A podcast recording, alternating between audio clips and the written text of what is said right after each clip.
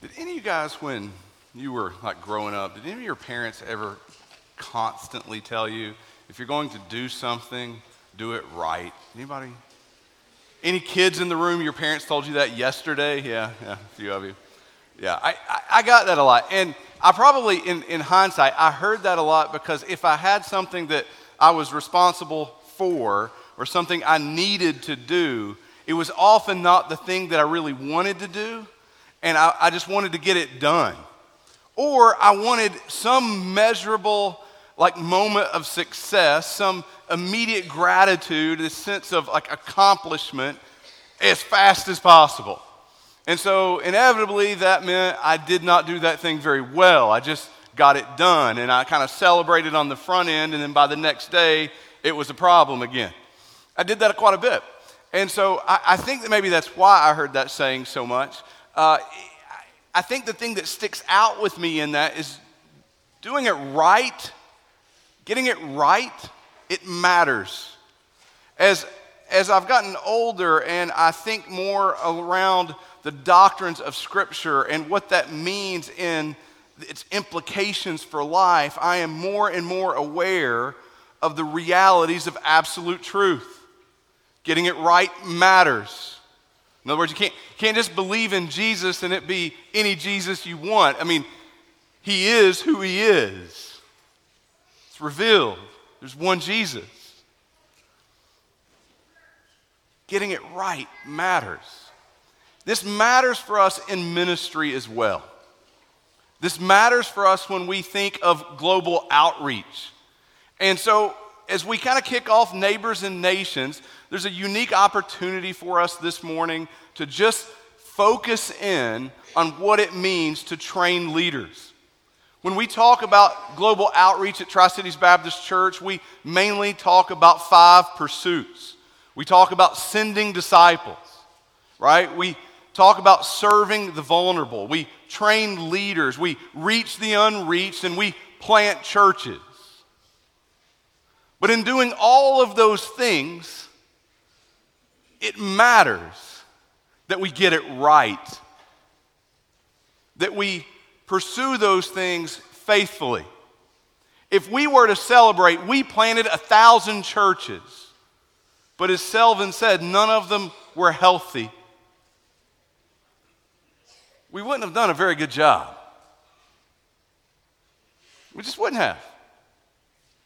It matters that we get it right, if we serve the vulnerable and we just put food and clothes in front of them, but we never give them the hope that is found in Jesus, we're not doing it right.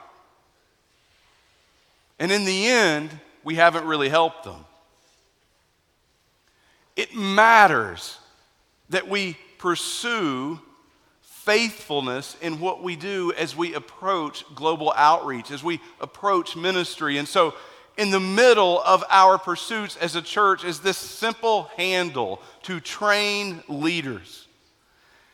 And what I want to do over the next few minutes this morning is just try to unpack that. It's almost going to be like you guys have been here for elder conversations. It's almost going to be like a one man elder conversation. I want to break down some implications of God's word. I want you to see what we mean, or at least uh, kind of the beginning steps of what we mean when we talk about training leaders at Tri Cities Baptist Church. If you've been with us for the last few months, we've been studying through 1 Peter. We're taking a break from that today as we launch into this thing called Neighbors and Nations. As we pause every Easter, every Thanksgiving to turn our attention to the great commission that is set before us to take the love of Jesus to our neighbors and ultimately to the nations. And that we would be reminded that we are a church on mission together. This is who we are. It's what we've been set apart to do to bring worship to the one true God of every tongue, of every tribe, of every people. We have a part in that, it's our blessing. And so, when I think about training leaders personally, the two examples that most jump out to me are Timothy and Titus. Okay? Timothy and Titus. Timothy and Titus kind of represent the pastoral epistles in your New Testament. They are both disciples of Paul and leaders in the first century. And what's unique about their story and their example is Paul writes these letters charging them, charging them to be leaders in the church, leaders in this mission.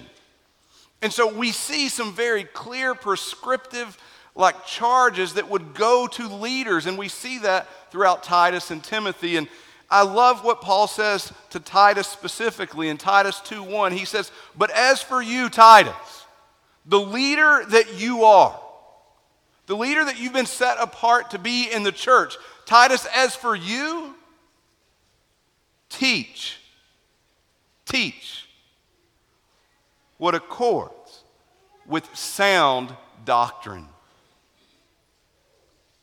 Titus, as for you, the leader that you've been set apart to be, teach what accords with sound doctrine. See, our big truth that I want to kind of just remind us all of as we approach ministry and as we look at global outreach is this leaders teach, equip, and hold the church to sound doctrine. Leaders teach, equip, and hold the church to sound doctrine. It's what leaders do, it's the right way. It's what we're set apart to pursue, but there's a problem. There are so many broken measurements of leadership in the West, in the culture, in your mind and in my mind. It's hard for us to even pause and understand that sense of faithfulness. We have adopted these broken measurements of influence or popularity or momentum. And we don't even slow down enough to realize if those are the standards of leadership, then when we open up our pages of Scripture and we read about the prophets, we read about those like Jeremiah, we read about Paul, who all of Asia turned against him. We read about Stephen, who just couldn't keep his mouth shut and got stoned, and we say, well, those guys weren't very effective leaders. And so either our definition needs to change, our measurements of leadership need to change and realign to Scripture, or we're going to have to look at Scripture and say, man, these guys didn't know what they were doing. They lacked tact, they weren't compelling enough, they didn't tell good enough illustrations and stories. I, I don't know, whatever that is, we would have to reckon with that. But as children of God, we understand that Scripture is our source of truth. These men were leaders, set apart by God, faithful. I think maybe perhaps the greatest illustration of what I'm trying to get at with you is the judgment of the seven churches in Revelation. Do you remember that? If you've been in the Word, you've studied the Word, you'll remember the seven churches that are outlined in the beginning of Revelation. And there's judgment that falls on them, there's judgment proclaimed against them, but none of them, none of them are judged for a failure to reproduce a certain number of disciples. None of them are judged for their gathering attendance. None of them are judged for not planting enough churches or not just reaching X number of nations. There's no judgment on any of the churches for any such thing. None. It's not there. And it's not that these outcomes are not important because they are. But making them primary is broken. It's broken. Example money. Money. Money is important for living life. But if you live your life to make money, that's broken. Does that makes sense? We, we desire these outcomes. They, they, they are important, but they're not primary. And so when we look at leadership in Scripture, we must be reminded, even as we've been going through 1 Peter, it is unto the Lord, it is according to His will. There are absolutes in leadership. There are absolute leadership standards. There are absolute leadership pursuits. And a faithful leader, by definition, leads accordingly. Meanwhile, an unfaithful leader leads by a different standard. They compromise A little decision here, a little decision there, a little thing here. And the Word of God is clear and absolute and calls them to something, but they just compromise. Their life looks like that of King Saul or that you might find in the book of Judges. It is just a compromising and a twisting here and there, here and there. And in any one thing, it may seem small, but the cumulative effect of such decisions does not anchor the people they lead in the Word. And as a result, Ephesians 4, they are tossed to and fro by every wave, every deceitful scheme, every cunning lie that comes into their life just wrecks them back and forth, back and forth. Why? Because they are not anchored in what is true. They have a false leader who proclaims peace where there is no peace. Their identity is built around compromise. And when we look at Scripture, we must be reminded that truth is absolute, that good is good, bad is bad. Healthy is healthy, unhealthy, unhealthy. Wise is wise, unwise is wise, er, unwise is unwise. Here's the point getting it right matters. There's power in truth. Another example, real quick, and then we're going to kind of get into the text a little bit more. Have you ever, we've all heard the expression, it's, it's a pretty good expression, that people don't care how much you know until they know how much you care. Anybody ever heard that? Like two of you. That's great. Now, we've all heard that, right? And I mean, that, that that's helpful. It, it, it kind of reminds us of the importance of relational equity, this personal equity and trust that we build up with one another. And it's partially true. But there's another side to it that's very dangerous. Listen, it misleads us to value this personal equity, this kind of relational trust that we might build up with one another. It tempts us to value it above truth. It tempts us. And in this way, the church has bought into this. And I'll just be honest, there's whole philosophies of ministry around this. This idea that, you know, it's all about relationships. But have you really stopped and thought about something for a minute? Have you taken that thought and read through your New Testament? Have you studied that idea? I assure you, if you do, this is what you will find.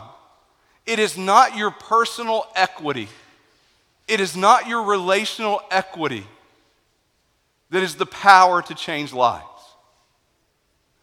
It is the Word of God proclaimed in word and deed that is the power to change lives. Your relational equity, man, it's important. It's, it's a tool in the tool bag, but it's not primary, it's just a tool. So, what's that mean? Well, that means if we're living on mission, maybe the missionaries we should support aren't the ones we know the best. Maybe it's not just our friend. Maybe our friends aren't very healthy. Maybe it's the ones that are most sound in doctrine, are in pursuit of truth, show the signs of most health. See, that would be missional focus. But if my support and my giving is just relationally focused, does it matter? How am I measuring those things? These, these thoughts, they matter. Why do they matter? Because truth matters. We hold these things up. We wrestle with this as a people. See, the reality is, people don't care how much you know until they need to know. This is the point. Listen, if your life is on the line, if you're diagnosed with cancer, and everything hinges in that moment, you know the doctor you want? The one with the highest standards. With expertise, knowledge, understanding that's been tried and tested. It doesn't matter if you know them very much. It doesn't matter what your bond or connection to them is. You want the person who's most likely to bring the knowledge, the truth to help you. If your mother's in need of surgery, that's what you look for. You send your kids to school, you expect there to be certification and standards that acknowledge that this person who's teaching your kid has an understanding of the subject that they teach. Even if you're going to build a house, you get a home builder who has been trained and knowledgeable and tested. But we're tempted in the church to go rally around and find a pastor and say, I like that guy. He tells good stories. Are you kidding me? Which of you would choose an oncologist because he tells good stories? Which of you would send out a missionary? Because I like that guy. He makes me feel good. You say, what are you getting at? Doctrine matters, truth matters. We recognize that in all aspects of our life. It is general wisdom. In just a minute, we're going to open the pages of Scripture and you will see it prescribed to these young leaders. But even in just general practice and wisdom as a church, we know it to be true. So, what is it then to be a faithful leader in a local church? Kind of before we jump in, just view the term leader the same way we view the term teacher or evangelist or helper or other gifts that are given to the body. See, what do you mean? Well, use teachers. It's, it, it's an easier example for just a second. The Great Commission calls all of us to be teachers, every one of us to teach, to make disciples. It's embedded into the, the, like the discipline, the action of making a disciple. If you're here and you're a parent, as a father or a mother, the Word of God clearly calls you to be a teacher. You're a teacher. Deuteronomy 6 teach them diligently. You're a teacher.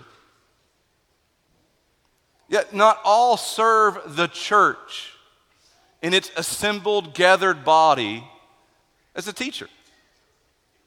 And so there's this kind of both and situation that's happening here, and we recognize that in teaching. You, you see the same thing in evangelists. The Great Commission calls every Jesus follower to share the gospel with the lost around them. You have so many great opportunities to do that this week. There are 25 opportunities to serve and share that our church has put together for you. Get on tcbchurch.org, get on the app. They range all over the Tri Cities, all kinds of different platforms so that you can go serve people in our area. And as you serve alongside of them, you can share the hope of Jesus. Don't miss the opportunity.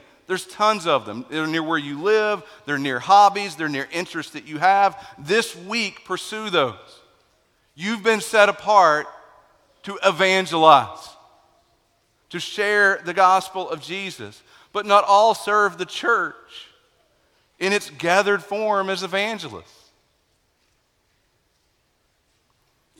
The same is true with the leader.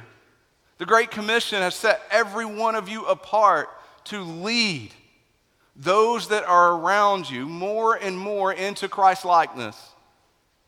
To lead every person in your life to worship and bring honor and glory into the one true God. Every one of you. And yet, not all serve the church in its assembled body as under shepherds or as leaders. And so we can get our mind around that. So at Tri Cities, when we talk about training leaders, we're talking about equipping the leaders of local churches. That's the aim. That we would raise up leaders who serve the assembled, the gathered body in its local form. Training leaders, listen, it never supersedes personal discipleship. It's always, always discipling. But it does recognize a responsibility and a role to the assembled local body of believers.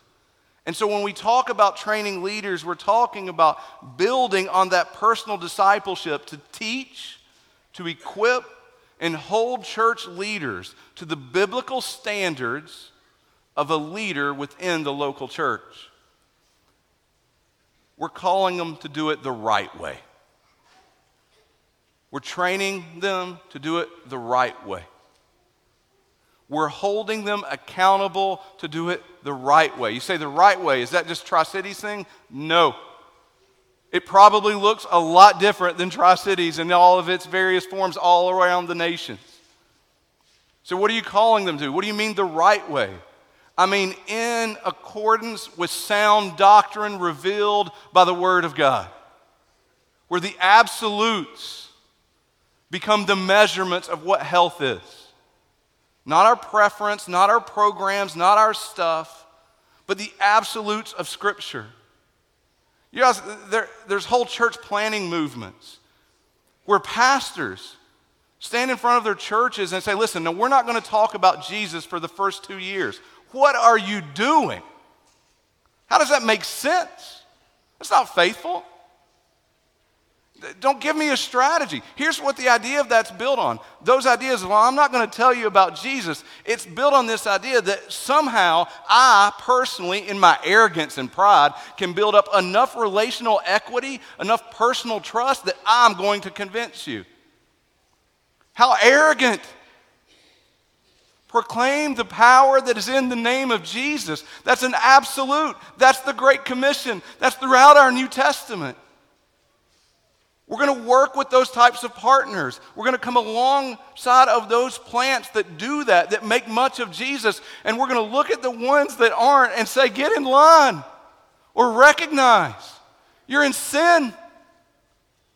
That's what we're called to do as we train up leaders. We prioritize this doctrine and these biblical standards. You say, where do you see that in Scripture? How does that work itself out? You'll see it throughout the whole New Testament just for the sake of an example, I want you to see that in Timothy and Titus, these two pastoral epistles. First, 1 Timothy 1 3, Paul says to Timothy, As I urged you when I was going to Macedonia, remain at Ephesus, so that you may charge certain persons not to teach, charge them, don't teach any different doctrine.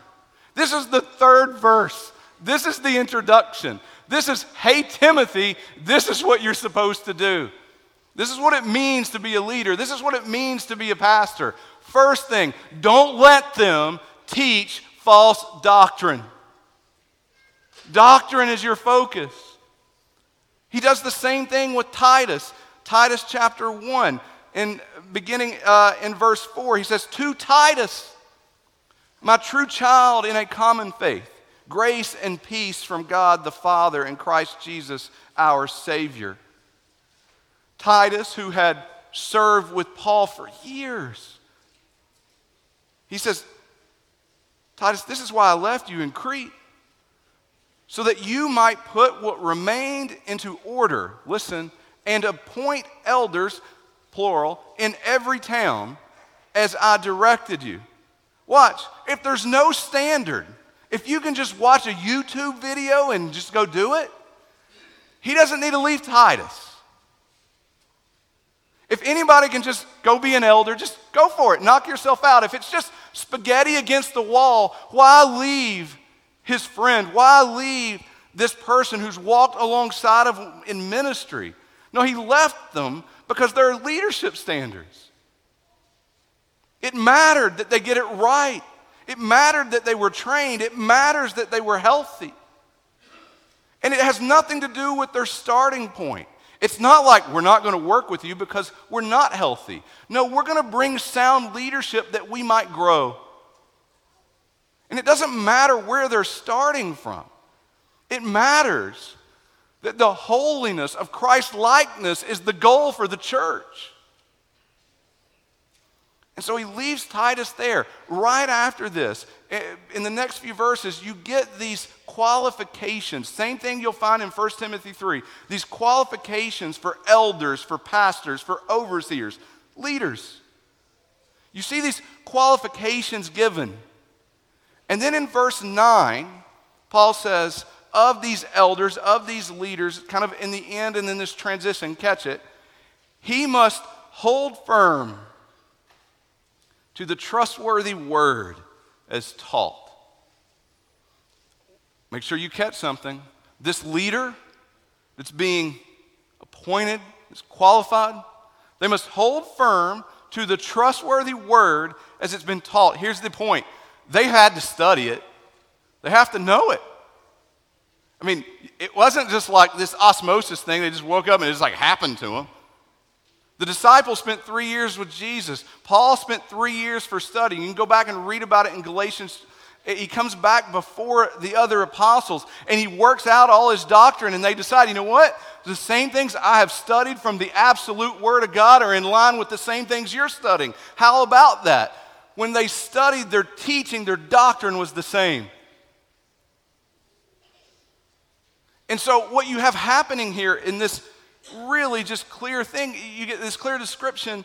These elders, these leaders, they hold firm to the trustworthy word as it's been taught. They're studying it, they're pursuing it, they're guarding it, so that he may be able to give instruction in sound doctrine. So that the leader can teach, can communicate, can unpack, can share with others sound doctrine, that which is right, that which is healthy. In other words, they can bring real truth, real help into the lives of the people that are around them. And also to rebuke those who contradict it. Now, that one's harder. So now I have the people who are contradicting sound doctrine, and as an elder, as a pastor, as a leader, I'm responsible not just for knowing it, not just for teaching it, but correcting those, rebuking those who go against it. Verse 10. Well, that's probably not very many people. That doesn't happen very often. And so I don't know why that would be real applicable. Verse 10 For there are many who are insubordinate, empty talkers, and deceivers, especially those of the circumcision party. Listen to verse 11, the action given to the leader. They must be silenced. Since they are upsetting whole families by teaching for shameful gain what they ought not to teach. These false teachers, Paul doesn't call them that here, he just gives a description. They're insubordinate, they're rebellious against the authority of the church, the leadership of the church. They are rebellious against sound doctrine. They rather go do their own thing. They're empty talkers and deceivers. They just kind of like use partial truths and sayings and weave in and out of these kind of mythical things that make much of themselves. And in doing so, watch, they hurt families. They hurt whole households, segmenting them off. They, they bring pain, they hurt them. It says, rebuke them sharply. So because, one, it's good for the households they're hurting, for the church to be guarded by sound doctrine and rebuke false teaching, but also, listen, for their own good, for the good of the false teacher rebuke them sharply, that they may be in sound, or may be sound, here's that word, secure in the faith. By the way, notice it doesn't just say, well, you know, build some relational equity with them, build up some trust in you. No, it says rebuke them sharply. It says silence them. Why? Because doctrine matters, because truth matters, because it's the measurement of leadership, that we would point to the one true God. See, the New Testament doesn't just throw spaghetti against the wall and hope in its global outreach. It plants churches. It reaches the nations. It makes disciples that makes disciples by training up leaders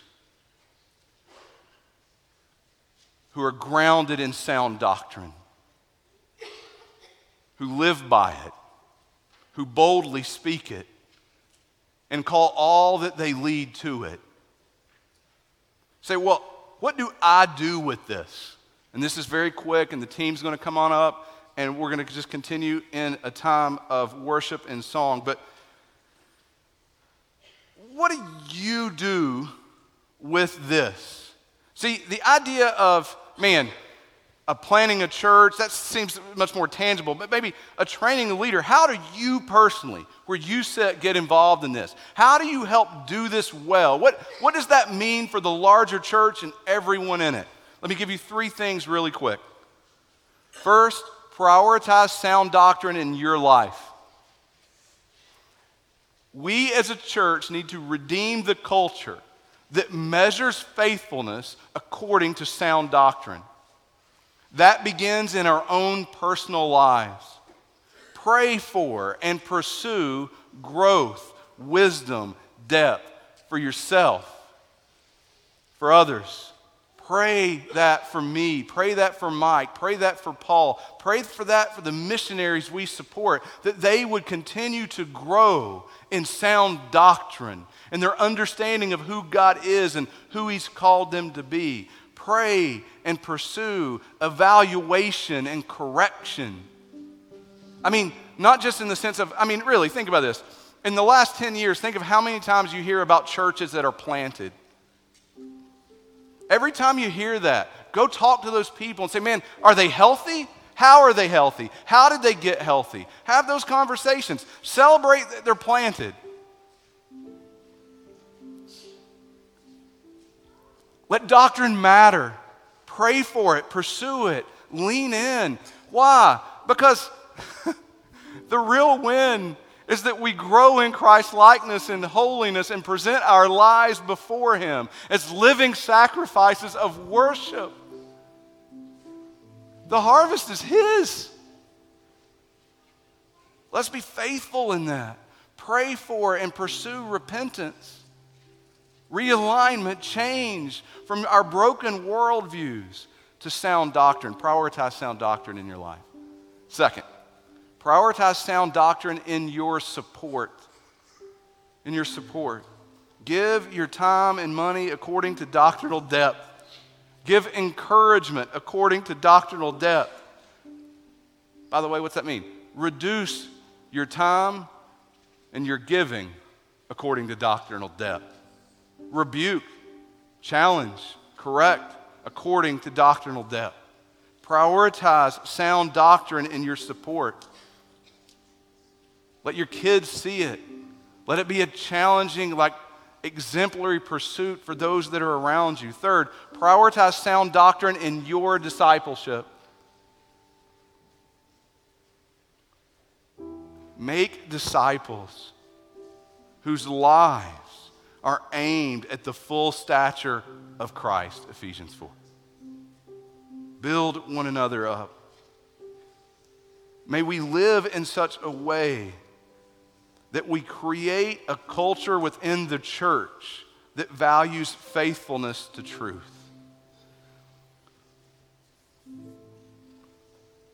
We, I'm so thankful for the measure of grace that God has given Tri Cities Baptist Church in this. And I, I want to close by just having a moment to just praise the Lord for his mercy and his grace on us as a church. We're not perfect, we're broken, we're a sinful people. If you're looking for a perfect church, we're not it.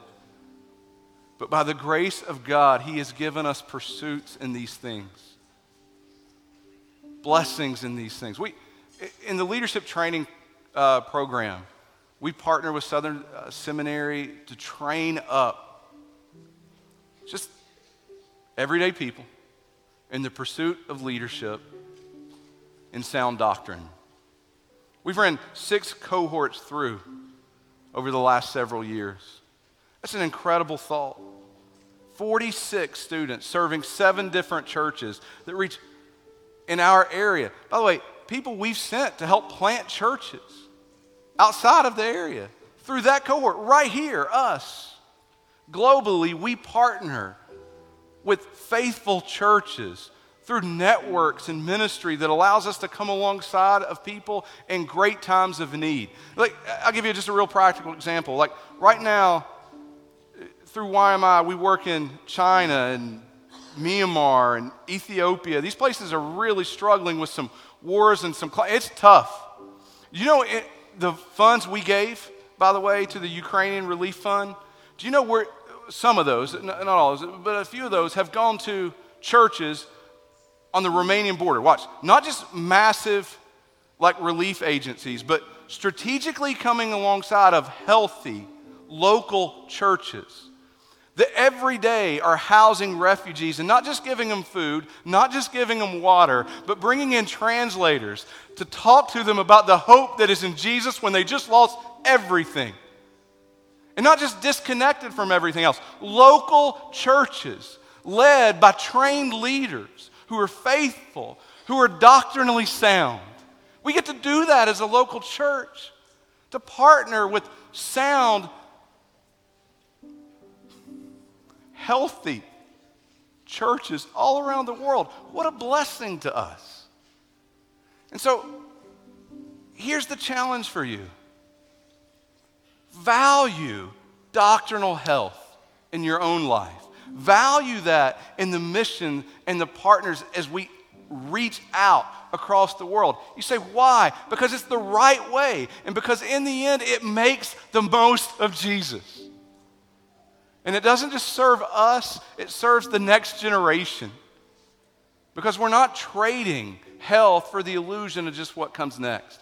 Is it harder? It most certainly is harder, but it is worth it.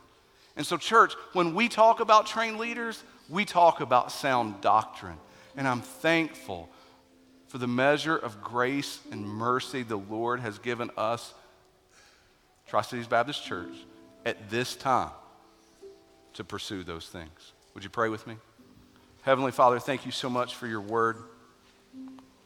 Thank you for the example of leaders that you give us in the New Testament. Thank you for their diligence and their pursuit of sound doctrine. Father, may we not be satisfied with unhealthy. May we not be satisfied with unwise. Lord, may we long to train up leaders that we might send, that we might reach, we might plant, but ultimately, Father, that we might bring you glory and honor and worship of our family, our neighbors, and the nations. In Jesus' name I pray. Amen.